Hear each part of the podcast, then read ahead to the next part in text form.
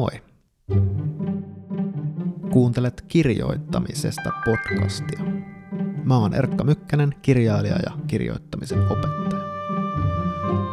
Tässä jaksossa mä keskustelen Elina Bakmanin kanssa siitä, miten hän kirjoitti esikoisdekkarinsa Kun kuningas kuolee. Tervetuloa mukaan podcastin viidennelle kaudelle.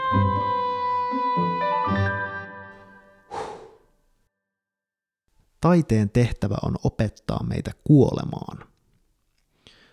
Tämä ajatus tulee aina toisinaan muodossa tai toisessa vastaan, ja musta se on ihan hyvä ja viisas ajatus. Mä en ollut kyllä aikaisemmin yhdistänyt tätä ajatusta dekkareihin, mutta sitähän dekkarit nimenomaan tekee. Ne tarjoaa ikään kuin tutun ja turvallisen ympäristön, jossa harjoitella omaa suhtautumista kuolemaan ja inhimillisen pahuuden potentiaaliin. Tärkeä tehtävä siis. Tervetuloa tosiaan kirjoittamisesta podcastin viidennelle kaudelle. Keväällä vieraaksi on tulossa muun muassa Marko Hautala, joka kertoo kauhun kirjoittamisesta. Ja päiväkahveille tänne Vallillaan on tulossa ainakin Laura Freeman ja Risto Oikarinen. Lisäksi Antti Bäri ja Jouni Tikkanen, eli kaksi suht tuoretta kustannustoimittajaa tulee juttelemaan mun kanssa siitä, että mitä he ovat oppineet kustannustoimittamisesta. Mutta tässä ensimmäisessä jaksossa mun vieraana on tosiaan Elina Bakman, joka kertoo esikoisteoksensa Dekkarin Kun kuningas kuolee kirjoittamisesta. Kirja julkaistiin 2020 ja sen käännösoikeudet on myyty jo 15 kielialueelle. Viime vuonna tuli jatko-osa, kun jäljet katoavat ja tällä hetkellä Elina kirjoittaa kolmatta kirjansa. Tämä jakso on kaupallinen yhteistyö Otavan kanssa. Mä arvon myös pari kappaletta Elinan esikoiskirjaa Instagramin puolella, eli jos kuuntelet tätä tässä helmikuun alkupuolella, niin ei muuta kuin Instan puolelle kommentoimaan asiaan liittyvää päivitystä. Voit voittaa kirjan itsellesi. Elina kirjoitti Kun kuningas kuolee dekkaria yli seitsemän vuoden aikana ja kaikesta näkyy, että se on tosi rakkaudella kirjoitettu kirja. Semmonen, jonka kirjoittaja itse haluaisi lukea. Elina tuntee genrensä ja on löytänyt sieltä ikään kuin oman näköisen sopukkansa. Kirjassa on vankka klassinen murhadekkari juoni, mutta se ei mässäile väkivallalla ja kuvaa tosi sympaattisella tavalla esimerkiksi kolmekymppisten kaupunkilaisten sielunmaisemaa. Kun mä mietin, että miltä kirjan lukeminen tuntui, niin murhajuttujen sijaan päällimmäiseksi nousee itse asiassa kesäisen Hartolan kuvaus ja kirjan rakkaustarinan semmoinen aitous ja sympaattisuus ja jokin ylipäätään arjen kuvaukseen liittyvä luontevuus ja tunnistettavuus.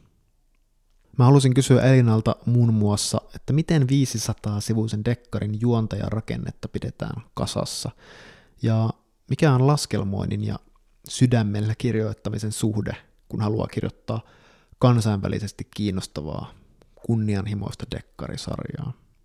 Yhdessä vaiheessa keskustelua me päästiin myös aika yllättävälläkin tavalla kirjoittamisen ytimeen. Sellaiseen tosi vaikeasti sanallistettavaa, mutta elintärkeään kirjoittamisen vaiheeseen, joka pakenee kieltä ja selityksiä ja liittyy enemmänkin mielikuviin ja tunnelmiin, sellaisiin niin kuin oman fiktiivisen maailman ydinhetkiin, josta vaan tietää, että tämä tilanne tai kuva tai fiilis ei mua jätä, että siinä se ydin nyt on. No, katsotaan onnistutaanko me avaamaan tota Elinan kanssa vielä vähän paremmin. Kuuntelu iloa ja kiva kun löysit taas kirjoittamisesta podcastin pariin. Sä sanoit eilen, että kun vähän soiteltiin lyhyesti, että oot äh, jossain kirjoituskuopassa, niin tota, ja itse asiassa illalla laitoit sitten vielä viestiä, että et enää ollutkaan siellä, niin haluatko kertoa, että tota, missä menet juuri nyt kirjoittamisen kanssa? No joo, tota, mä kirjoitan tällä hetkellä kolmatta kirjaa ja tota, mä niin kuin nyt osaa katsoa ehkä taaksepäin, niin, että miten tämä prosessi menee, niin tietää, että täältä kuopasta noustaan vielä hyvin, mutta tota, mä olin semmoisessa jumissa, että, että mä en saa avattua läppärin kantta. Että se jotenkin, jotenkin Aika se... konkreettinen jumi. Että ei saa niinku otetta ja mulla pitää olla tietty tunnetila ja tietty hyvä fiilis siinä, että se lähtee jotenkin käyntiin. Niin mut pelasti nyt sitten ää, tota, ko- kokis. vihreä tee, kokis ja kahvi, mä join ne kaikki. ja sitten pakotin, ava, avasin läppärin kannen ja jatkoin. Tuliko se hyvä fiilis siinä niin kuin, kirjoittaessa vai tuliko se, mitä, mistä sä sait sitten kiinni siitä no, fiiliksestä? No, ehkä just siitä se vaatii vähän aikaa, että uppoutuu tekstiin. Ja sitten mä käytän, mulla on aina niin kuin soundtrack per kirja, ja se voi olla vain yksi biisi. Ja nyt mä niin kuin kuuntelen aina sitten, mulla on virittäytymisbiisi tavallaan, mitä mä oon kuunnellut. Ja sitten tota, mä vaan luuppaan sitä, että jos joku muu olisi samassa huoneessa, niin tulisi varmaan hulluksi. Ja mua ei haittaa ollenkaan, että sama biisi rullaa koko ajan. Et mä laitoin sen soimaan ja sitten mä sain otteen. Joo, mikä biisi? Se on tämmönen, tota, mikä se bändi nyt on, More Than This, tämmönen kasari-ysäri-hitti. Joo, siis se, joka on Lost in Translationissa. Ah, totta, se? joo, se on siinä, joo. Joo, no se on hyvä. Tota, joo, mulla oli kanssa, tai siis on ollut kirjoituskausia, joilla mulla on ihan siis mon, sama levy pyörii vaan koko ajan. Mulla se on ollut toi Opethin Damnation, siis se on tämmöinen, siis en Oho. tiedä onko tuttu tota, äh, orkesteri, mutta siis semmoista niinku progressiivista metallia, mutta se nimenomainen levy on sellainen tosi siis kevyt, se ei ole siis, ah, siinä ei okay. särö ollenkaan, vaan se on semmoinen niinku 70-luku syntikka tota, niin, äh, proge palladi fiilistelylevy. Niin. Aikamoinen levy.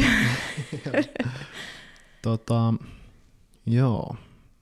Eli pääsit nyt sitten tota, taas oikeaan fiilikseen ja kirjoitat siis kolmatta dekkaria tässä sarjassa, jonka kun kuningas kuolee aloitti. Kyllä, joo. Se on, se on jännä prosessi. Mulla on aika tiukat aikataulut, että dekkarimaailmaan kun pääsee, niin siellä esitetään hyvin vahvasti toivetta, että kirja per vuosi olisi se tahti. Ihan ja, sairasta. Ja kun mun kirjat on niin kuin alusta saakka, toi ekakin on yli 500 sivunen tai suunnilleen 500 sivua, että se ei ole ihan lipare, niin siinä niin kuin ihan aidosti tota, taistellaan aikaa vastaan osittain. Mutta kyllä mä koitan kuitenkin pitää semmoista ilmaa ja olen sen itselleni myynyt niin, että niin kauan kuin on kivaa, niin niin kauan mä kirjoitan. Ja tästäkin pikkukuopista huolimatta niin on ollut toistaiseksi vielä kivaa. Mm. Ja sä sitä esikoista kirjoitit kuitenkin tavalla tai toisella siis vuosikausia. Joo, eli tota, mä varmaan, mitä mä uskaltaisin sanoa, kyllä se varmaan yli seitsemän vuotta kesti se prosessi. Jälkikäteen ajateltuna, niin siinähän on niin kuin ehtinyt kasvaa ehkä ihmisenäkin toivottavasti vähän siinä välissä, että on se ollut aika pitkä aika. Joo. Mennään siihen vähän myöhemmin tarkemmin, mutta kerro pikkasen tähän alkuun. Mua kiinnostaa aina se, että millainen ihminen oli kirjoittajana ää, lapsena ja nuorena. Niin millainen sä olit kirjoittajana lapsena ja nuorena? No tota, mä olin lapsena aika semmoinen kirjanörtti itse asiassa, että mun mä oon kasvanut Pohjois-Haagassa, niin mun ihan lempipaikkoja mä kävin niin kuin varmaan monta kertaa viikossa Pohjois-Haagan kirjastossa. Ja jossain vaiheessa ää, varmaan ala-asteella eniten luin, niin luin koko niin kuin lasten ja nuorten kirjahyllyn varmaan kaikki kirjat sieltä. Ja nyt muistin, että kuuntelin myös muun muassa kirjakasetteja, muun muassa Kiljusen herrasmäen seikkailuita ja röllikasetteja. Se olit jo ääni, äänikirjoissa. Totta, niin kuin... joo. Kasarilla, joo. Joo, ja se oli aika hauskaa, niin kuin, että pistää niitä kasetteja soittimeen ja kuuntelee kirjoja. Mutta tota, mä muistin itse asiassa jälkikäteen tämmöisen, että kun mä oon tietty aloittanut salapoliisitarinoiden lukemisen jo tosi pienenä ja rakastin niitä, muun muassa vaikka kolme etsivää kirjoja, niin tota, se näkyy siinä, että aina kun oli ainekirjoitus, mitä mä rakastin ja vihasin samaan aikaan, niin mun kaikki tarinat oli tavalla tai toisella niihin liittyy joku mysteeri tai arvotus, mitä henkilöt lähtee ratkomaan. Ja sen lisäksi mä käyttäydyin vähän samalla tavalla ahdistuen suuresta tehtävästä etukäteen, että kun tuli aine, aine, aineen aihe annettiin, niin sitten mä niin kuin hillosin tavallaan sitä kirjoitusta ihan viimeiseen iltaan. Ja sitten vaikka mä olin mm-hmm. tosi nuori, niin mä kirjoitin yötä myöten sit sitä ainetta. Ja yleensä aina kaksi ainevihkoa täyteen. Että mm. sitten mä sain ne hanat auki vasta aivan viimeisessä pinteessä. Joo. Jos sä mietit nyt, tota, otetaan taas tämmöinen sivuhyppy hetkeksi tähän hetkeen, kun sä kirjoitat sun kolmatta dekkaria niin kuin deadline-paineessa, niin onko se niin kuin ihan, se sama tavalla? Sama tyttö, joka nyt täällä sit niin kuin kirjoittaa yötä myöten tai jotenkin? No tällainen ehkä ajateltuna, niin joo. Tällaisessa vaan kun kirjoittaa kirjaa, niin se edellisen illan aika ei niin kuin millään riitä. Mm-hmm. Et, et mä just mietin, että mitkä, on niitä, mitkä olisi hyviä lääkkeitä siihen, että pystyisi olisiko fake deadlineit, mm. mutta kun niihin ei usko, kun tietää, että ne on valheellisia. Mä en tiedä, miten mm. sulla Mut on. sulla on kuitenkin joku, joku oikea deadline siellä. On, tulos. on, joo. mutta et sä kaipaat feikki välideadline. Ehkä feikki välideadlineja tai jotain, mm. mutta silti mä aina vaan uskon sitä viimeistä deadlinea, mm. että siinä on joku. Mm. Joo, toi on kyllä oma taiteella ja sä onnistuu niinku luomaan sen fake deadline, johon uskoo. Ehkä et järjestää sellaiset olosuhteet, että nyt mulla on aikaa ja sen jälkeen mulla tulee tota, niin, niin, äh, niin kuin, tämä harrastus ja tämä työ ja, ja tämä tota, niin kuin joku ihmissuuden niin kuin, tota, juttu. Niin, ehkä, en tiedä. Joo, toi on kyllä mielenkiintoinen juttu. Sitten mä mietin, että, tai mulla on toi kirjoittaminen muutenkin vähän semmoinen mysteeri, että, että vaikka mulla olisi, mä olin kirjoitusvapaalla vuosi sitten, niin vaikka mulla oli koko päivä, niin mä en välttämättä ollut kauhean tehokas. Että nyt mä oon huomannut, että mun inspiraatio on niin kuin iltapainotteista ja yöpainotteista. Mm. Et pitäisi pystyä toimistotyö, tietty editointivaihe on eri asia, mm. mutta niin kuin luomiseen niin tarvitsee selkeästi jotain pimeää ilta- ja yöaikaa. Mm. Eli Skidinä kirjoittelit salapoliisijuttuja. Tota, oliko se lapsena ja nuorena, niin oliko se sun suosikkigenre ylipäätään niin kuin toi jännitystarina? Millä, maalaa vähän kuvaa niin kuin siitä sun semmoisesta, mikä sua eniten innosti lukijana ja kirjoittajana? No kyllä, kyllä oikeastaan mä jotain, luin jotain babysitters-klubeja ja kolme etsivää kirjoja ja neiti etsivät ja kaikki. Et kyllä mä itse asiassa näin jälkikäteen ajateltuna niin oli tämmöinen niin kuin arvoitusten ratkaisupainotteinen, että mulla ei ole vaikka semmoista vankkaa fantasia- tai skifitaustaa, tai että ne on ollut aika sellaisia helppolukuisia viihdepainotteisia kirjoja ehkä eniten. Mm. Tuon mä sitten toki niinku myöhemmin lukenut klassikoitakin ja näin, mutta alkuun oli sellaisia helppoja välipaloja. Joo. Ja sulla oli selvästi semmoinen kunnianhimoinen suhtautuminen siihen, että sä, kun kirjoitit niitä koulussa niitä juttuja, niin, niin tota, että ei tavallaan suuri vastustus, mutta sitten suuren paineen alla niin kunnianhimoinen tavallaan lopputulos. Joo. Haaveilit se silloin jo niin kuin kirjailijuudesta? No kyllä mä haaveilin. Että kyllä se on niin kuin, mulla on ollut aina vähän vaikeuksia. Mä innostun tosi helposti ja on tosi utelias, niin mä aina keksin viikoittain mahtavia juttuja, mitä mä haluaisin tehdä. Mm. Niin ei ollut semmoista yhtä suosikkia, mutta paitsi tämä niin kuin kirjan julkaisu ja kirjailijana oleminen – mutta pidin sitä mahdottomana melkein. Mm. Okei. Okay. Mihin sut sitten tavallaan elämä vei ennen, kun päädyit kirjoittamaan esikosdekkaria? No joo, mulla oli ehkä semmoinen, että kirjoittaminen on ollut silleen mukana ja se on ollut taustaa semmoinen iso haave. Ja, ja tota, mulla meni aika pitkään, että mä keksin, että mi- mihin suuntaan mä voisin lähteä, että kun mulla ei tosiaan ollut sellaista selkeää ää, mielikuvaa siitä, että mikä mä haluan olla isona, niin mä opiskelin tota ihan vain tradenomilinjalla vähän aikaa, ja sitten mä huomasin, että mä en viihdy siellä. Ja silloin mä kuulin yhdeltä ää, Turusta Helsinkiin muuttaneelta tyypiltä, että, että Turussa on semmoinen niin kuin mainonnan suunnittelun linja, missä voi olla siis valmistua suoraan copywriteriksi. Ja siinä vaiheessa mä olin jo huomannut ehkä, että markkinointi ja viestintä on mun ne jutut, että mistä mä eniten olen tykännyt. Ja mä sitten hain sinne Turun taideakatemiaan. että mä lopetin sen koulun kesken tota, ja hain sinne Turun taideakatemiaan ja pääsin. Ja tota, se oli mulle tämmöinen niin järjellinen ratkaisu, että mä olin jotenkin järkeillyt, että taiteilijana ei pysty elättämään itseään, että pitää keksiä joku mm. ammatti, mikä on luova ja missä on leikkiä, mutta mistä maksetaan palkkaa. Ja sitten tällä niin kuin, lo- logiikalla mä olin valinnut mainosalan. Mm. Joo. Ja sitten olit tällä alalla ja sitten sitten jossa, oliko se 2012, kun sulla alkoi syntyä tämä Kun kuningas kuolee ja se ensimmäinen tota, siemen sille dekkarille. Mikä oli se alkulaukaus sitten tuolle tota, dekkarille? No dekkarille oli varmaan semmoinen, että mä olin niinku ehkä alitajuisesti koko ajan miettinyt ja etsinyt sopivaa tarinaa. Jotain, mistä tulisi kylmät väreet tai jotain, mistä tulisi semmoinen oikeanlainen tunne. Ja mä koen, että tämä mun esikoisdekkarin tarina itse asiassa löysi minut, eikä niin, että mä olisin löytänyt sitä. Mm-hmm. Eli tota, mä sain lahjaksi semmoiset vanhat korvikset ja, ja tota, niiden antaja oli ää, murhattu, eikä sitä murhaa ollut koskaan ratkaistu. Näin tiivistettynä tämä on pidempi tarina, mutta ja tota, tämä henkilö joka oli aikoinaan antanut nämä korvikset mun Anopille, joka sitten taas antoi ne mulle, niin asu Hartolassa tämmöisessä vanhassa koskipään kartanossa. Ja tota, mä innostuin jotenkin tästä tarinasta, mä, että nyt mulla on tämmöisen kuolleen tyypin korvikset. Ja jotenkin niin kuin, tässä on jotain kiinnostavaa. Mä en ollut ikinä kuullut Hartolasta mitään muuta kuin, että ajan ohi siitä nelostietä pitkin mökille. Ja tota, sitten mä yksi kesäpäivä kävin siellä. Ja kun mä näin jotenkin Koskipään kartanon ja Tumman Tainion virran ja haastattelin siellä tota museo- museo-opasta, joka kertoi tosi kiinnostavia tarinoita niistä ajoista, kun tämä murhattu mies siellä asui, niin jotenkin mulla tuli sellainen, että no niin, että nyt mä oon niinku perillä, hmm. että tästä lähdetään. Ja koska mä olin ihan, mä katon kaikki poliisisarjat ja luen tosi paljon dekkareita, niin sitten mä olin jotenkin silleen, että no voinhan mä nyt yrittää selvittää, että mitä sille miehelle kävi. Hmm.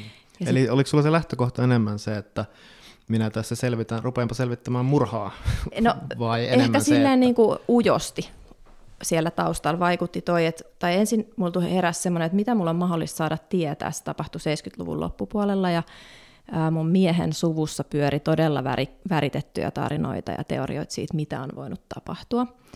Ja tota, sitten mä niinku mä olin mainostoimistossa töissä ja mä lähetin sieltä käsin niin kuin sähköpostia poliisille, että hei, että haluaisin tiedustaa tämmöistä vanhasta tapauksesta ja by the way on kuullut paljon juoruja, että ottekohan kaikista teorioista tietoisia ja voisinko lukea tämän failin. Mm. Lähettäkää mulle se keissi. Lähettäkää keissi, se, että... niin. ja tota, sitten meni viikko, sitten tuli puhelu ja puhelu oli tiivistettynä silleen, että ei voi jakaa mitään tietoja, koska tutkinta ei ole koskaan saatettu päätökseen, eli, eli se oli avoin keissi. Sitten mä vielä löysin sen miehen, hänellä oli aikoinaan tota, autonkuljettajan ja autonkuljettajan pojan muistaakseni löysin vielä netistä ja haastattelin niistä ajoista muistoista, mutta siinä vaiheessa mä tajusin, että en mä voi niin kuin, jatkaa pidemmälle, että ei mulla osaamista eikä ole tietolähteitä, eikä ehkä uskallustakaan lähteä selvittämään, mitä oikeasti kävi. Ja sitten mä niin kuin, sulin sen puolen pois ja loin sitten vaatimattomasti kaiken fiktiivisesti uudelleen.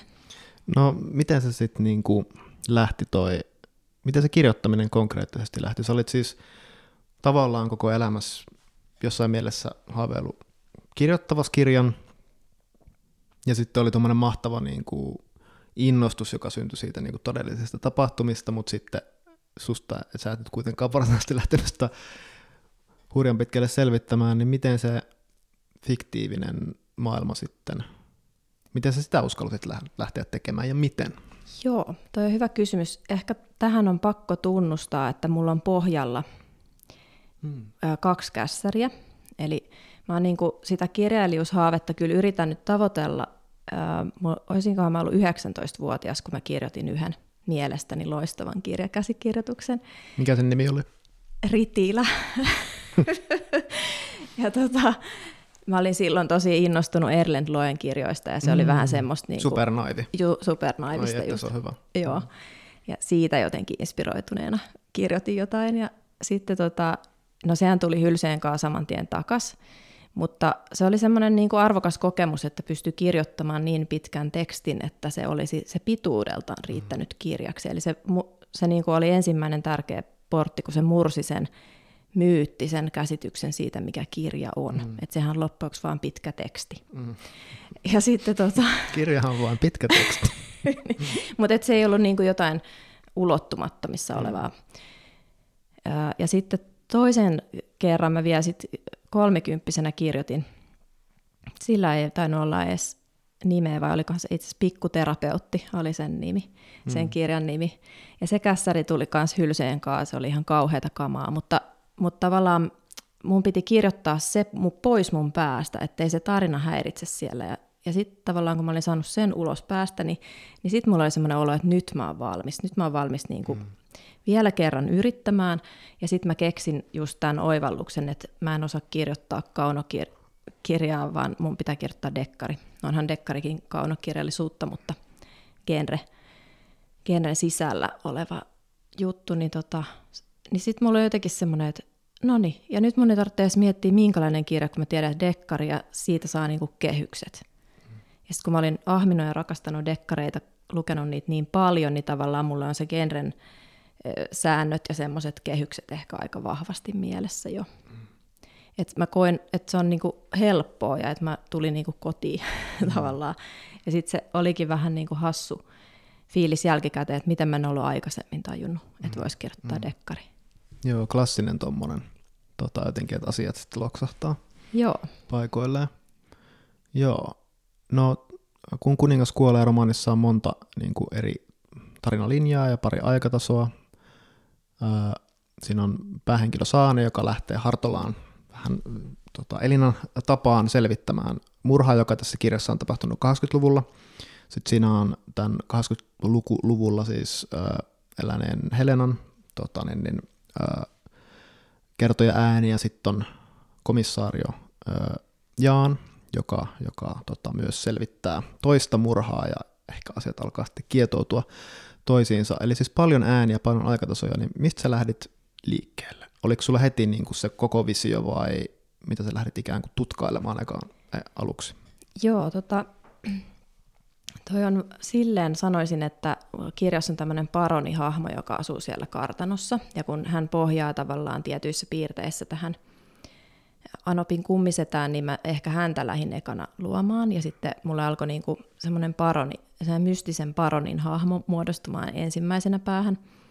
Ja sitten kun mä tajusin, että mä en halua ehkä hänen näkökulmaa kirjoittaa, niin sitten mä aloin luomaan tämmöisen niinku rippikouluikäisen tytön äänen.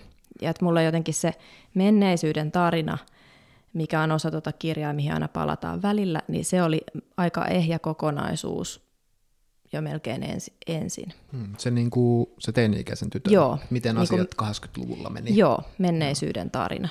Ja sitten tavallaan tajus, että okei, tämä ei riitä, tähän tarvitaan kaikkea muuta, niin sitten mun oli helppo lähteä ehkä siitä Saanan true crime-henkisestä otteesta, mm. vähän niin kuin omasta kokemuksesta kirjoitin niin kuin sen alun mm. ja tota, lähdin sit siitä, sitä rikastamaan.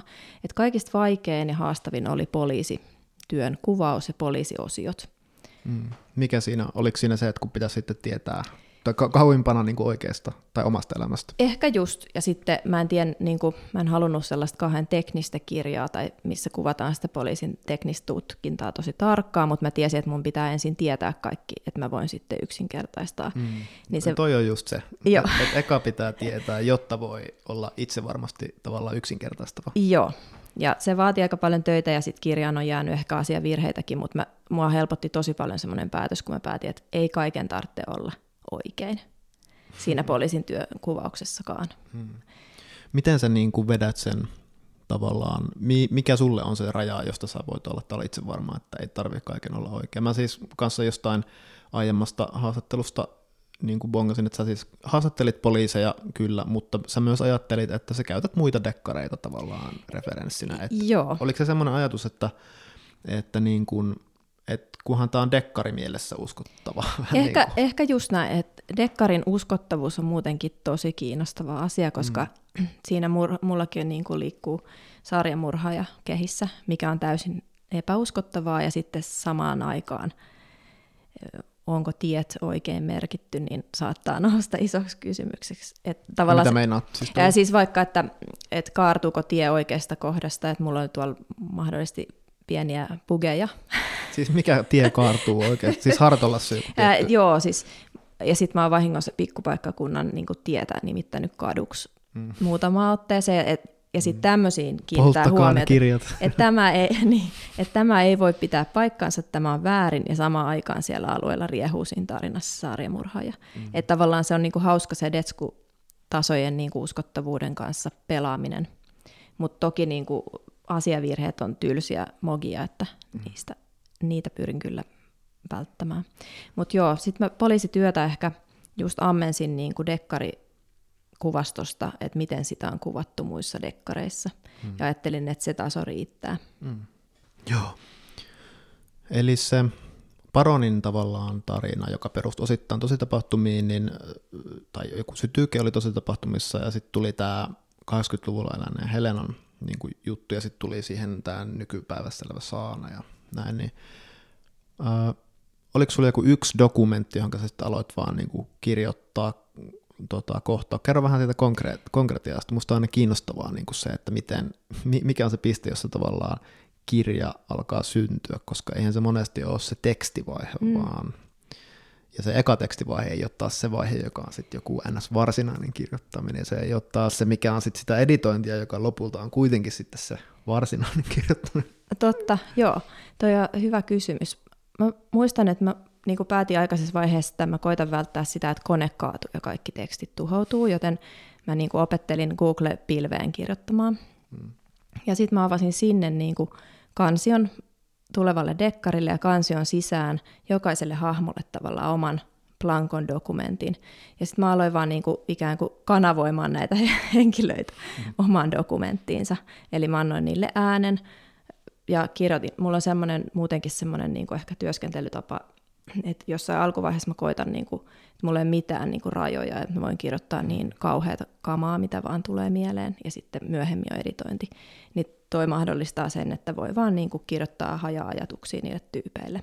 Hmm. Ja sitten kun törmää vaikka kiinnostaviin ajatuksiin tai paikkoihin tai johonkin kohtauksiin myöhemmin, joko oikeassa elämässä tai omassa päässään kehittelee, niin sitten miettii, että kenelle tyypille tämä menisi, ja sitten hmm. suoraan vaikka puhelimella kirjoitan pari lausetta sen tyypin kansioon tai siihen failiin. Eli ne on koko ajan ikään kuin se olemassa ja auki. Joo, eli se niinku perustat mm. tavallaan puutarhan, jossa on niinku laatikot, sillä on siemeniä ja sitten sit sinne alkaa, niin alkaa niinku kasvaa silleen. Joo. Jotenkin kastelet aina, no en yritä vielä vertausta liian pitkälle, koska se ei ehkä ihan toimi, mutta, mutta joo siis, että se niinku pidä, luot eläviä dokumentteja, jotka sitten... Joo, johonkin pisteeseen asti. Sitten se oli, koska ei ollut ikinä kirjoittanut sitten dekkari, jossa lomitetaan tarinoita, niin se oli ihmeellinen hetki, kun mä jotenkin oivaisin, että hetkonen, että nythän mä voin vaan ottaa nämä tyypit näiltä niin kuin kansiosta ja alkaa lomittaa niiden mm. kohtauksia tai ajatuksia. Ja se oli aika siistiä. Sitten mä toisin, että mitä tässä tuli niin kuin tosi paljon kamaakin. että mä en hahmottanut sitä pituutta tai kokonaisuutta, kun alku oli luonut näitä mm. tarinapolkuja. Joo, eli se niin kuin, joo, oliko siinä, mitä hankaluuksia siinä tuli? Eihän tuommoinen voi tapahtua. Vai oliko se vaan, että sä olit vähän niin kuin osannut intuitiivisesti kirjoittaa sillä tavalla, että niitä voi alkaa laittamaan vaan peräjälkeen, sitten Osit... tämä, sitten tämä. Joo, osittain joo, ja sitten äm, tuollaisessa, niin kuin, kun on lyhyitä kappaleita ja vierailla henkilöissä, niin sitten se aina päättyy sen henkilön puheenvuoro tiettyyn kohtaan, ja sitten on helppo miettiä, että jos se teema vaikka kuuluu siinä seuraavassa kappaleessa toisella henkilöllä, ja sitten haluaa jättää aina jokaisen henkilön niin kuin tarinan lopun siihen kohtaan, että lukija alkaa miettiä, tai ainakin, että itse alkaa, että mä haluan kuulla, mitä siellä seuraavaksi tapahtuu. Mm. Eli sitten ne tavallaan kyllä menee lomittain osittain siinä kirjoittaessa, jos ne ottaa kantaa vaikka yhteen tapahtumaan tai viittaa johonkin. Mutta sitten tota, suurin haaste on niin kuin loogi, looginen aikajana. Mm. Ja mä jouduin ihan suuriin hankaluuksiin, koska tämä oli näin tämmöistä intuitiivista tämä homma. Ja sitten kun kustannustoimittaja on, että missä sun synopsis on. Ja mä olisin, että ei mulla ole synopsista. Mm. Että en mä ole tehnyt kohtausluetteloa ollenkaan tai aikajanaa. Ja mä joudun tekemään ne kaikki jälkikäteen, jotta niin kuin ulkopuoliset lukijat hahmottaa, että mihin mä oon pyrkimässä. Mm, aivan. Joo. Oliko toi niin, että sä vaan sitten kirja, kirjasit sen, ne itsestäänselvät asiat ylös, vai oliko se vaihe, joka sai sut itsekin näkemään vielä sen sit paljon selkeämmin, tai keksimään jopa, miten asiat menee? Se no kyllä se, synopsis. joo. Että tavallaan mä kirjoitin ton ilman synopsista ja ilman aikajanaa niin kuin siihen pisteeseen, kun se meni kustan, niin kuin koitin lähettää sitä kustantamoihin ja toivoa parasta. Ja sitten kun sain onnekkaasti kustannussopparin ja kustannustoimittajan, niin sitten tavallaan oli siirryttävä just ulospäin siitä tekstistä, katsoa sitä vähän laajemmin. Ja mm. siinä yhteydessä alkoi näkemään niin kuin kömmähdykset ja semmoiset päällekkäisyydet ja muut mm. vähitellen sitten vasta.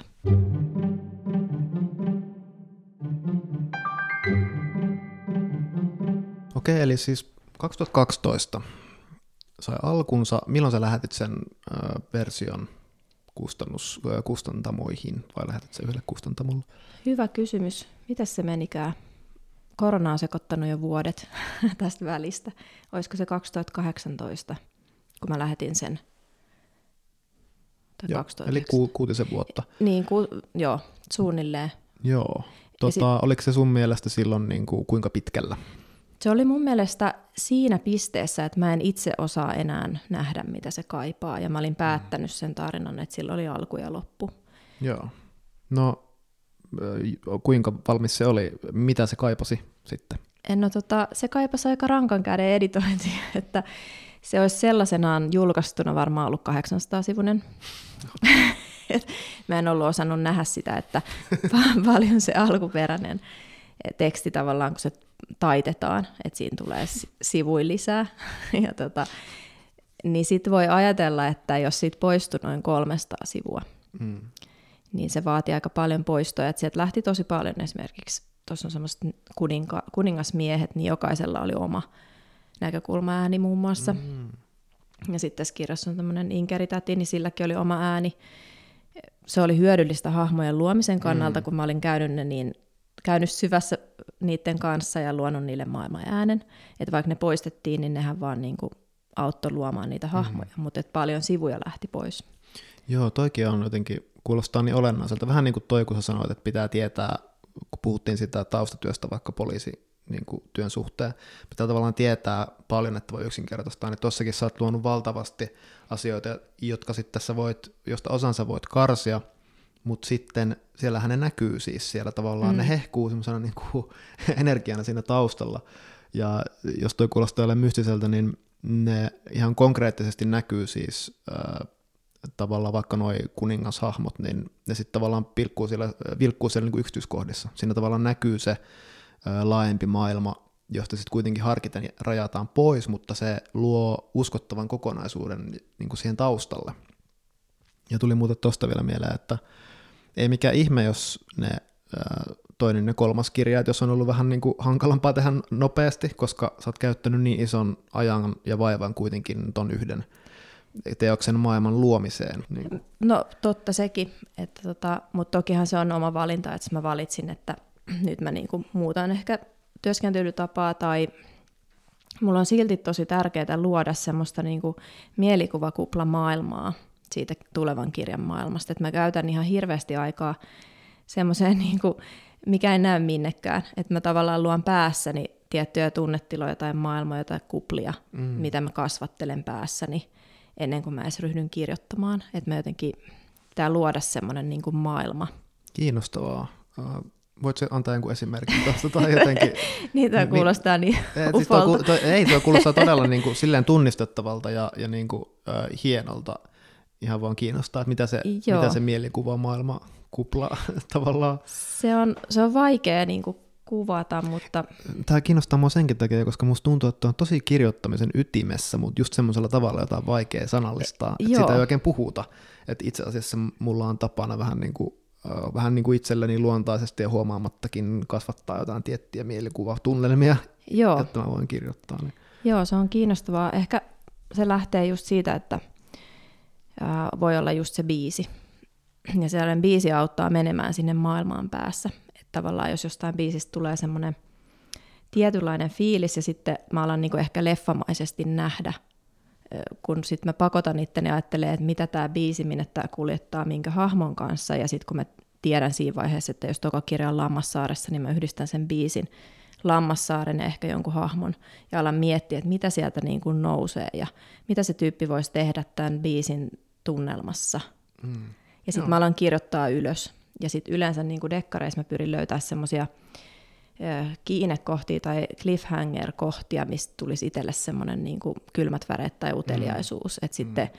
vaikka, että, että toka kirja voi syntyä, tai se lähtee vaikka siitä, että, että pitkospuita pitkin kulkee Lammassaareen ja järviruoko niin kuin seinämät heiluu tuulessa, niissä on hopeiset mm. päät, kun ne osuu aurinkoon, sitten mä yhdistän sen biisin, ja sitten mä ajattelin, että tossa joku katoaa, mm. pumps. Ja tavallaan tällaisia mä pyrin niin kuin mm. synnyttämään luomaan, ja luon niistä semmoisen niin kuin mielikuvaverkoston. Joo, siis joo, saan todellakin kiinni, tuo on tosi kiinnostavaa, ja no on just noita niin semmoisia juttuja, joita ei tarvii laittaa niin kuin ranskalaisella viivalla ylös, vaan ne, niin kuin, ne tunnistaa Joo. jotenkin, että tuossa on niin vahvaa jotain semmoista energiaa, että että mä niin kuin saan siitä kiinni aina tavallaan. Joo. Niin kuin, ja se on se ydin, joka, joku sellainen maamerkki, joka pitää mut kiinni. Ja tästä se alkaa ja yes. ehkä tähän se loppuu. Ja, ja niin kuin.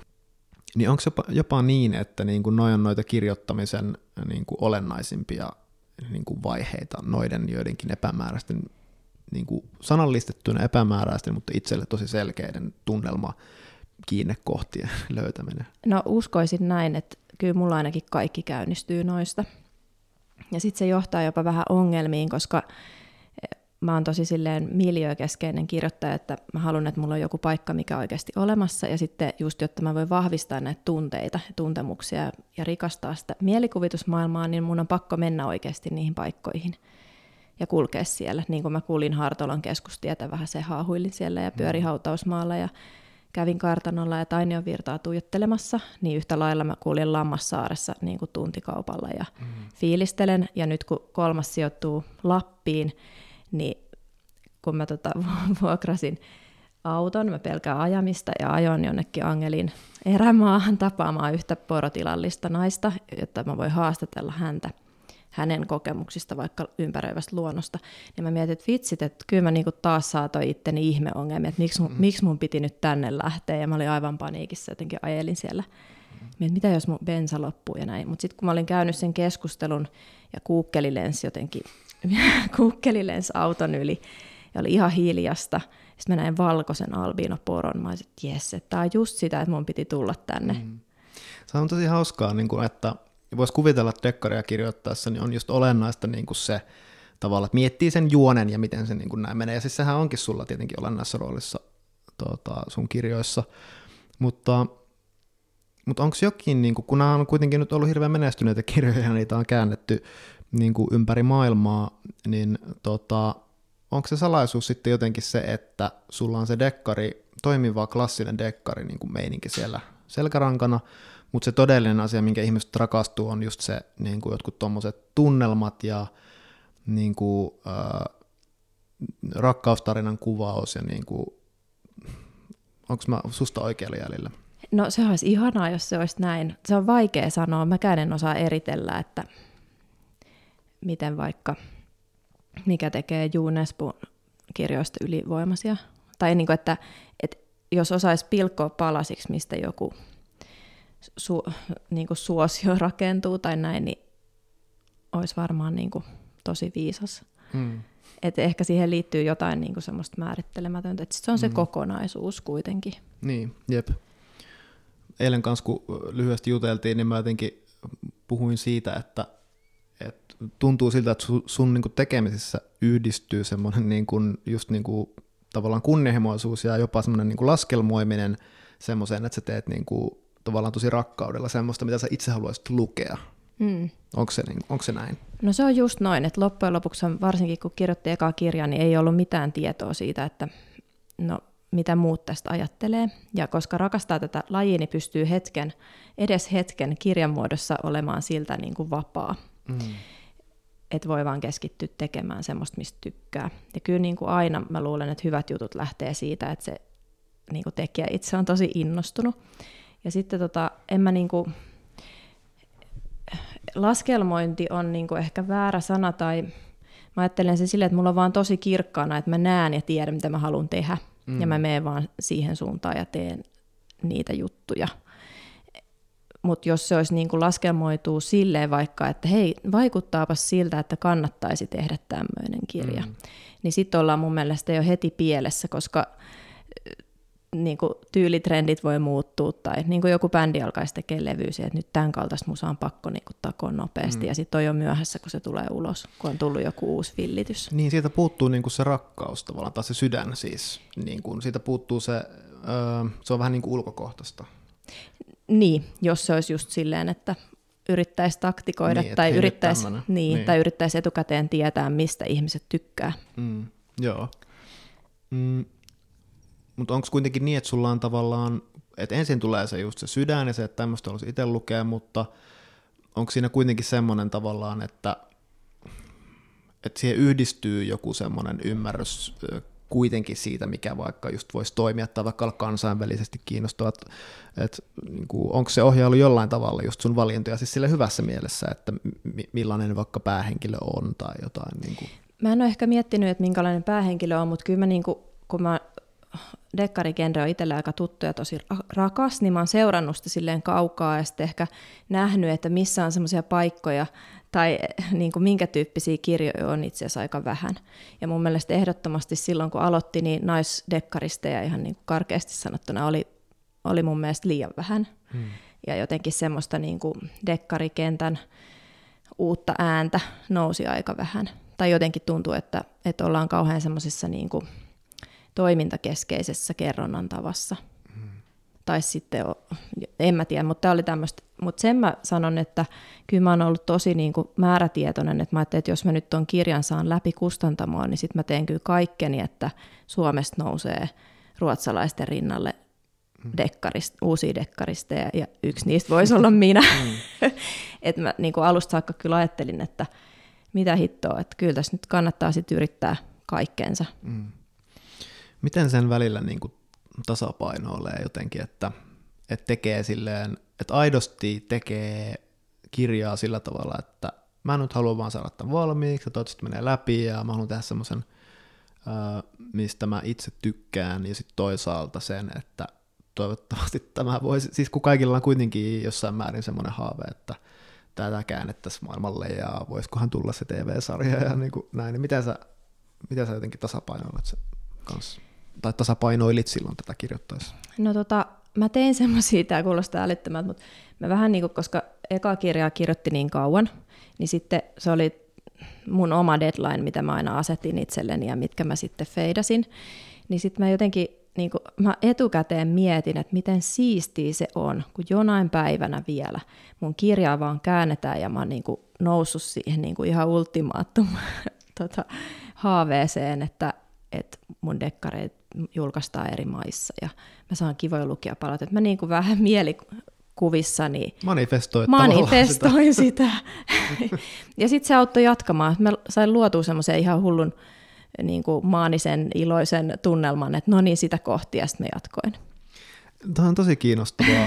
Mm, ja selvästikin se just energisoi sua eikä lamaannuttanut, koska sittenhän, onko oikein, tai siis mulle ainakin saattaa olla tuommoisia niin tavallaan ajatuksia, ja sitten saattaa olla seuraavana päivänä semmoinen, että noin on pahimpia mahdollisia ajatuksia, koska mä en pysty kirjoittamaan mitään, jos mä kirjoitan vasten sitä mun maailman menestystä tavallaan. Sitä ei ehkä voi just miettiä, vaan pitää mennä vaan sinne tarinaimussa, että ehkä se Mm. On niin kuin, ja kyllä mullakin on semmoisia päiviä, että, että kaikki tuntuu ihan kauhealta ja ei tästä kyllä varmaan mitään tule. Mm. Ajatukset käy mielessä. Mm. Joo. Kerro vähän siitä, mikä mua aina kiinnostaa tämmöisissä niin kuin, tavallaan niin kuin mun mielestä oikeissa kirjoissa, eli jossa on niin kuin joku kunnianhimoinen juoni, että miten niitä tarinalinjoja yksinkertaisesti niin kuin pidetään hyppysissä?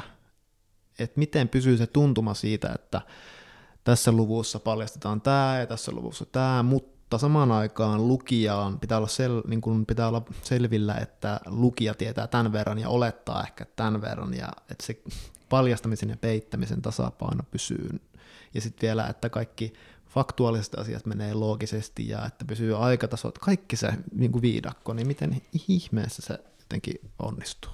No toi on hyvä kysymys, kun Tavallaan jos lukee vaikka näin kirjoitat hyvän dekkarin jonkun, tai kirjoitusoppaan näin kirjoitat hyvän kirjan, niin mulla käy niin, että mä ahdistun, koska mä saan niin monta neuvoa, että lakkaa niin kuin menemästä flow mukana ja alkaa miet taktikoimaan ja silloin yleensä menee metsään, joten mä en ole voinut muuta kuin vaan niin kuin antaa sen tarinan vetää ja mennä niin kuin aina.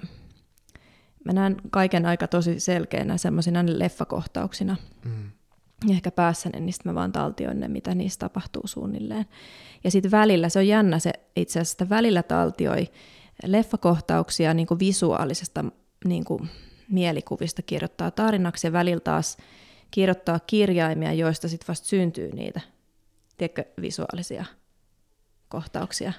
Niin, että välillä, välillä taltioi sitä, mitä näkee, ja välillä tavallaan työntää Vasta, esiin just sitä. Näin. Mitä, Joo. Niin kuin, Joo. Joo. Mutta miten se, niin kuin niiden, että miten ne asiat lomittuu toisiinsa? Niin miten se pysyy? Siihen mulle ei ole niin kuin, varmaan niin kuin jonkunnäköinen, mä oon nähnyt siis esimerkiksi, mä oon haastatellut paljon kirjailijoita, että miten ne luo, ja joillainhan on Excelit ja henkilöiden kehityskaaret tehty niin kuin yksilötasolla. Mä en ole pystynyt semmoiseen järjellisyyteen, että mä, tämä on niin kuin ihan järjetön tämä mun koko prosessi, että sen takia mä en osaa kertoa mitään viisasten kiveä, että näin se tehdään, koska se tulee vaan niin kuin jotenkin siinä automaattisesti. Joo, jotenkin niin kuin, siinä on ainakin itsellä ollut se riski, että kun on yrittänyt sitten, äh, niin kuin, että yrittää kirjoittaa esiin ja suunnitella, niin siinä on jotain semmoista, että jos sitä, siinäkin pitää löytää vähän niin kuin oma ääni, sille suunnittelulle. Koska jos sen tekee sille mekaanisesti, niin se ei, ne muistiinpanot ei välttämättä jotenkin aktivoikaan sitä jotenkin fiilistä siitä, että, että ne menee näin. Just noin. Joten niin kuin mun on pitänyt keksiä tavallaan omaa tapaa suunnitella niin, että se tuntuu semmoiselta energisoivalta jotenkin, että ne dokumentit näyttää vähän niin kuin kirjoittamiselta myös. Joo, saan tosi paljon kiinni, että semmoiset tekniset kohtausluettelot on mun mm. pahin painajainen. Mm. Ja sitten mä oon oppinut senkin, että kun mulla on ollut tosi tiukka synopsis tehty etukäteen, niin mä oon lamaantunut, että et sitten kun mä oon lähtenyt kirjoittamaan, että ei tässä voi käydä näin kuin miten synopsis sanoo, koska nämä henkilöt on viemässä tätä ihan eri suuntaan. Mm. Joo, just toi. Ton takia mä ajattelen, että sen synopsiksen pitää olla myös elävä dokumentti, joka voi olla silleen kirjoitettu jollain pienillä kirjaimilla ja siellä voi lukea, tai sitten käy jotain. Ja heti jos vaikka tulee toi tunne, mistä sä sanoit, niin sitten menee suoraan niin kuin, tavallaan sörkkimään, vähän niin kuin läpsimään kasvulle sitä synopsista, että et sä, niin kuin, sä luulet olevasi joku tärkeä, mutta sä oot vaan mun niin kuin, apa, tässä niin kuin apuna tavallaan. Joo. Niin, joo, joo. tota, joo, ja sitten kans tuli mieleen se olisiko ollut kun Martta Kaukonen oli, oli podcastissa vieraana, niin en muista sanoiko hän niin kuin tästä, mutta mulle itselleni jäi ainakin sellainen mielikuva, että se kirja voi olla vähän niin kuin sellainen valtava kartano, ja jos siellä tosi pitkään, vuosikausia vai yksinkertaisesti menee huoneesta toiseen, niin kyllähän se jää mieleen silloin. Ei sitä tarvitse tehdä mitään muistiinpanoja, että missä mikäkin huone on ja mitä siellä on. Et jos vaan viettää pitkää aikaa kirjassa, niin kyllä se sitten niinku kyllä se sitten muistaa. Onko tässä... Mielenkiintoisesti mm. sanotettu. Varmaan, varmaan juurikin näin. Että pystyy vierailemaan niissä niin kuin paikoissa ja kohtauksissa mielessään jollain tavalla. Mm. Mutta se, että kauan siihen, niin kuin, nyt esimerkiksi kolmannen kirjan kohdalla mä oon käyttänyt mahdollisimman paljon aikaa tuohon, mikä ei näy minnekään. Mm. Ja, ja välistä... pitää uskoa, että sekin on työtä. Niin. Ja se on niin kuin, että tietää, että se ei tarvi, tarkoita sitä, että kahdeksan tuntia päivässä naku, naputtaa. Just näin. Ja se on niin kuin semmoista, mi- mihin niin kuin oppii ottamaan nyt aikaa jotenkin. Ja sitä tarvitsee olla. Ja sitten jossain vaiheessa kyllästyy siihen on no niin nyt tämä haahuilu loppuu, että nyt aletaan niin kuin konkretisoimaan. Ja sitten toinen tärkeä on kyllä, että sen mielikuva kartanon lisäksi tai niiden hahmofailien lisäksi, niin mulla on semmoisia niin tankkauspäiviä tai viikkoja, että mä tankkaan niin kuin vaikka kaiken Lapin luonnosta. Ja mä tiedän, että mä en niin kuin muista niitä kaikkia, mutta sitten kun kirjoittaa kohtauksiin, niin sitten sinne ehkä tulee pilkahduksia niistä asioista, mitkä on lukenut aiemmin. Että ne tavallaan niin kuin prosessoituu päässä ja sitten ne tulee ulos jotenkin. Ja niitä tietoja mulle ei olisi, mä tankkais niitä. Mm. Ja toi on myös semmoinen niin kuin, tavallaan ajankäytöllisesti aivan järjetön niin kuin homma. Mutta se on pakko tehdä. Kuulostaa, että olet tavallaan aika niin kuin pitkällä tuossa, että sä ymmärrät tuommoisten niin tietyllä tavalla sen tarpeellisuuden, vaikka sitä on ehkä vaikea niin kuin, ö, tavallaan perustella ainakaan ulkopuoliselle. Mutta sitten se on kuitenkin sitä, että kun, kun ihminen lukee kirjaa, niin sitten se tietty fiilis, mikä tulee siitä Lapin luonnonkuvauksesta, niin sitten se on, se on lopulta se, joka tuo sen fiiliksen, että uskoo täysin siihen kirjaan. Ja sitä mm. ei voi niin kuin, sitä ei voi sinne niin kuin ulkopuolelta vaan läntätä, vaan kyllä sitä pitää, niin kuin, siellä pitää olla semmoinen vahva pohja itsellä. Joo, joku semmoinen alkuvoima. Mm. Mm. Joo, no sulla on nyt tota, toinen, sarjan toinen osa, kun jäljet katoavat, on ilmestynyt ja kirjoitat nyt kolmatta. Ja monelle kielelle nyt on käännetty ensimmäistä, ensimmäistä kirjaa? No ensimmäinen on niin kuin 15 kielialueeseen tavallaan myyty tai niin kuin kielelle. Ja se on edelleen kesken, että se on tavallaan siistiä, että koska käännösprosessit on niin pitkiä, että, että se vie vähintään vuoden ja sitten siihen lisätään vielä ulkomaisten kustanta, kustantajien niin kuin julkaisuaikataulut, niin tavallaan tämä on niin pitkä häntä ja se on aika siistiä, että nyt esimerkiksi tammikuussa, kun me tätä podia nauhoitetaan, niin Norjassa on itse huomenna ilmestymässä norjaksi tuo kirja. Et puolet on melkein vielä julkaisematta ja nyt syksyllä on ensimmäisiä käännöksiä ilmestynyt. Hmm. Joo, sä äh, aikanaan silloin manifestoit tota, maailmanmenestystä, niin äh, onko se toteutunut tavallaan semmoisena, kun sä jotenkin kuvittelitkin vai jonkinlaisena versiona vai? No hämmentävää kyllä, niin mä olin kirjoittanut jonnekin ihan, että 15 maata. Ja Siis oli... ihan sama kuin mulla toi, että mä kirjoitin päiväkirjaan 16-vuotiaana, että, että musta tulee kirjailija, mutta ei yhtä kuuluisaa kuin Jari Tervosta. Ja se on niin kuin spot on, mutta joo. joo, ja mä pidin sitä aika mahdottomana, mä että jos osakin toteutuu, niin se on tosi hyvä. Mutta joo, ähm, ehkä se, kun kaikki on tapahtunut korona-aikaan, niin tämähän ei eroa mistään tavallista arjesta mitenkään. Et se ei oikeastaan näy muuten kuin silleen, että viime viikolla mä kävin hakemassa äh, Pratislavasta mulle postitetun laatikon, missä oli neljä Slovakian käännöskirjaa kustantaja lähettänyt mulle. Et siitä tulee semmoinen olo, että tuntee itsensä tärkeäksi. Mm, joo. Mikä tuossa to, tosiaan siis iso osa kirjoista ei ole vielä edes julkaistu niillä kielillä, mutta että käännössopimuksia on myyty paljon, niin mikä tähän mennessä tuossa, tai sanotaan näin, kysytään näin, että, että mitä sun mielestä tuommoisesta NS-maailmanvalloituksesta haaveilevan kirjailijan olisi tärkeää ymmärtää, että, että miten, niitä, miten kirjoitetaan semmoinen kirja, joka kiinnostaa muuallakin? No toi on, toi on niin hyvä kysymys. Mulla ei ole siihen ehkä oikeat vastausta, että jos mietitään siitä, että mikä tekee jostain kirjasta semmoisen, että se niin kuin myydään, niin mahdoton sanoa. Mä koen, että oma, voin vastata vain omalta kohdalta, että mä uskon, että siihen niin kuin liittyy jollain tavalla joku hyvin suuri onnekas ajoitus tai joku tämmöinen, että tähdet on oikeassa asennossa. Sen lisäksi siihen vaaditaan, niin kuin, että on tietyllä tavalla kunnianhimoa, että ei pelkää vaikka esitellä omaa kirjansa ensin agentille ja sitten jos agentti pyytää, niin vaikka ulkomaisille kustantamoille, eli sellaista vähän niin kuin antisuomalaista. Tämä on hyvä kirja, kannattaa tutustua. Kiinnostava mm. tarina. Mm, että mikä on tosi luontevaa silloin, kun itse on sitä mieltä ja tavallaan osaa, osaa myös ehkä niin kuin, ö, kertoa siitä muille tavallaan sellaisella tavalla, joka niin kuin, jossa on jokin semmoinen ulkopuolisen näkökulma myös ehkä. Onks Joo, näin? ja sitten tarvitaan hyvä agentti, että tavallaan kun itsellä ei ole yhteyksiä, niin se on ihan agenttien käsissä tavallaan se, se miten niin kuin eri maat kiinnostuu. Mulla itse, mä jotenkin ajattelin etukäteen jo, että nyt on suomalaisten vuoro, että ruotsalaiset on tässä dekkarigenressä painanut menee tosi pitkään, ja jotenkin jo itsekin lukijana miettii, että no mitä muuta on, niin Suomi on. Mm. Et mä jotenkin ajattelin, että mä liputan tässä samalla Suomen lippuun, ja esimerkiksi Max Eek, joka on ihan mielettömän hienon polun jo tuossa raivannut, niin on niin sellaisia esimerkkejä, että pitää vaan uskoa, että tällainen tavallaan ihan pöhköltä ja mahdottomat kuulostava juttu on ihan mahdollinen. Joo, ja selvästi myös niin kuin tunsit skeneä.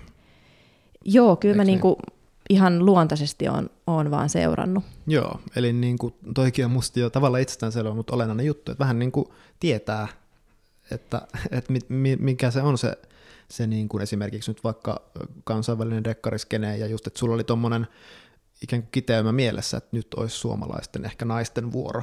Eli siellä oli niin kuin se paikka Joo, kyllä, kyllä mä niin kuin näin, että ainakin voisi olla mahikset. Jep. Tota, miten se sitten äh, lähti siis? Olit sä itse yhteydessä johonkin agentuureihin vai? Kerro no, vähän siitä vielä. Joo, mulla on taas kokemusta vaan omalta kohdalta, mutta ymmärtääksenihan niin kuin agentuurit on niin kuin skautteja, että hehän seuraa koko ajan kirjallisuusalaa ja aina kun tulee uudet katalogit, uudet kirjailijat katsoo, että mitä on ja mikä olisi kiinnostavaa, että heillä on jo oma seuranta. Mutta mun kohdalla esimerkiksi mä en heti osunut heidän seulaan, joten, joten koska mulla oli suunnitelma, että totta kai mä haluan, niin kuin, että mä löytäisin agentuurin. Eli ensimmäinen port, portinvartija on age, agentuuri, joka päättää, että onko kirjassa potentiaalia. Ja, ja tota, mä tein ihan niin kuin esit, esittäydyin ja kerroin mun kirjasta. Mutta siinä vaiheessa ei ollut vielä hirveästi tullut edes arvioita. Et yleensä olisi hyvä liittää just, että minkälaisen vastaanoton kirja on saanut kotimaassaan ja paljon sitä on myyty ja kukaan kirjailija kirjan takana. Et sehän tuossa tulee kanssa, että luulisin, että kansainvälisessä kirjamarkkinassa niin kiinnostaa myös tarinat niistä kirjailijoista, ettei voi lymyillä siellä takana. En tiedä. Kyllä hyvä tarina on aina tietty se, mikä on ykkösjuttu, mutta tulee ehkä lisäksi tuommoisia. Joo, oliko sulla silleen, että sä sitten kerrot agentille myös, että, että sain niin kuin korvakorut joskus aikoina tavallaan, että oliko sulla se oma tarina siinä Ää, No kyllä mun varmaan itse asiassa oli. Joka on siis loistava tarina. Joo, mutta sehän on aina vaikeinta tiivistää oma olemassaolonsa ja kirja. Mm. Että tavallaan jossain kohti päästää siitä irti ja jättää niin kuin ammattilaisten käsiin sen, että minkälaisena he sen näkee ja minkä tarinan he siitä kertoo. Et se oli myös vapauttavaa, että ei tarvitse itse nähdä itseään ulkopuolelta pakettina, vaan että muut näkee. Hyvä. Kertoisitko vielä tota, podcastin kuuntelijoille loppuun, ähm, saat kaksi vaihtoehtoa, josta valita. Voit antaa jonkin sun mielestä sua itseäsi auttaneen kirjoitusvinkin tai jonkun neuvon kirjoittamiseen, tai sitten joku viimeisin oivallus, mikä sulla on ollut kirjoittamiseen liittyen. Okei, mielenkiintoista. Ehkä tota, tekisi mieli vastata molempiin, koska ei ole tyhjentäviä vastauksia, niin ehkä tuohon tota, kirjoitusvinkkiin jotenkin semmoinen, niin kuin, että, että siitä kynnyksestä kirjoittaa pitää päästä eroon. Ja sen saa ainoastaan, niin kuin, siitä pääsee eroon, kun avaa koneen ja alkaa kirjoittaa mitä vaan. Ja jotenkin, että ei miettisi tyyliä, vaan miettisi sitä tarinaa, minkä haluaa kertoa. Ja hyvän tarinan merkki on mun mielestä se, että se herättää kuulijassa semmoisen, että ja mitä sitten tapahtui. Että jotenkin niin kuin miettii ensin sen, semmoisen jonkun ison tarinan, mikä omassa kirjassa voisi piillä. Ainakin dekkarissa veikkaisin, että toimii. Tai että miettii jonkun alkukohtauksen, mistä tulee itselle kylmät väreet, että seisoin merenrannassa ja olin yksin mökillä ja sitten siellä onkin joku siellä taustalla. Että ihan joku semmoinen pieni näkymä, mistä se tarina voisi lähteä käyntiin, mistä herää itsellekin uteliaisuus, mitä sitten tapahtui. Mm. Joo, loistavaa. Kerro vielä loppuun, että milloin sulla on seuraava tota, kirjoitus niin hetki ja ää, mit, millä mielin sitä lähestyt?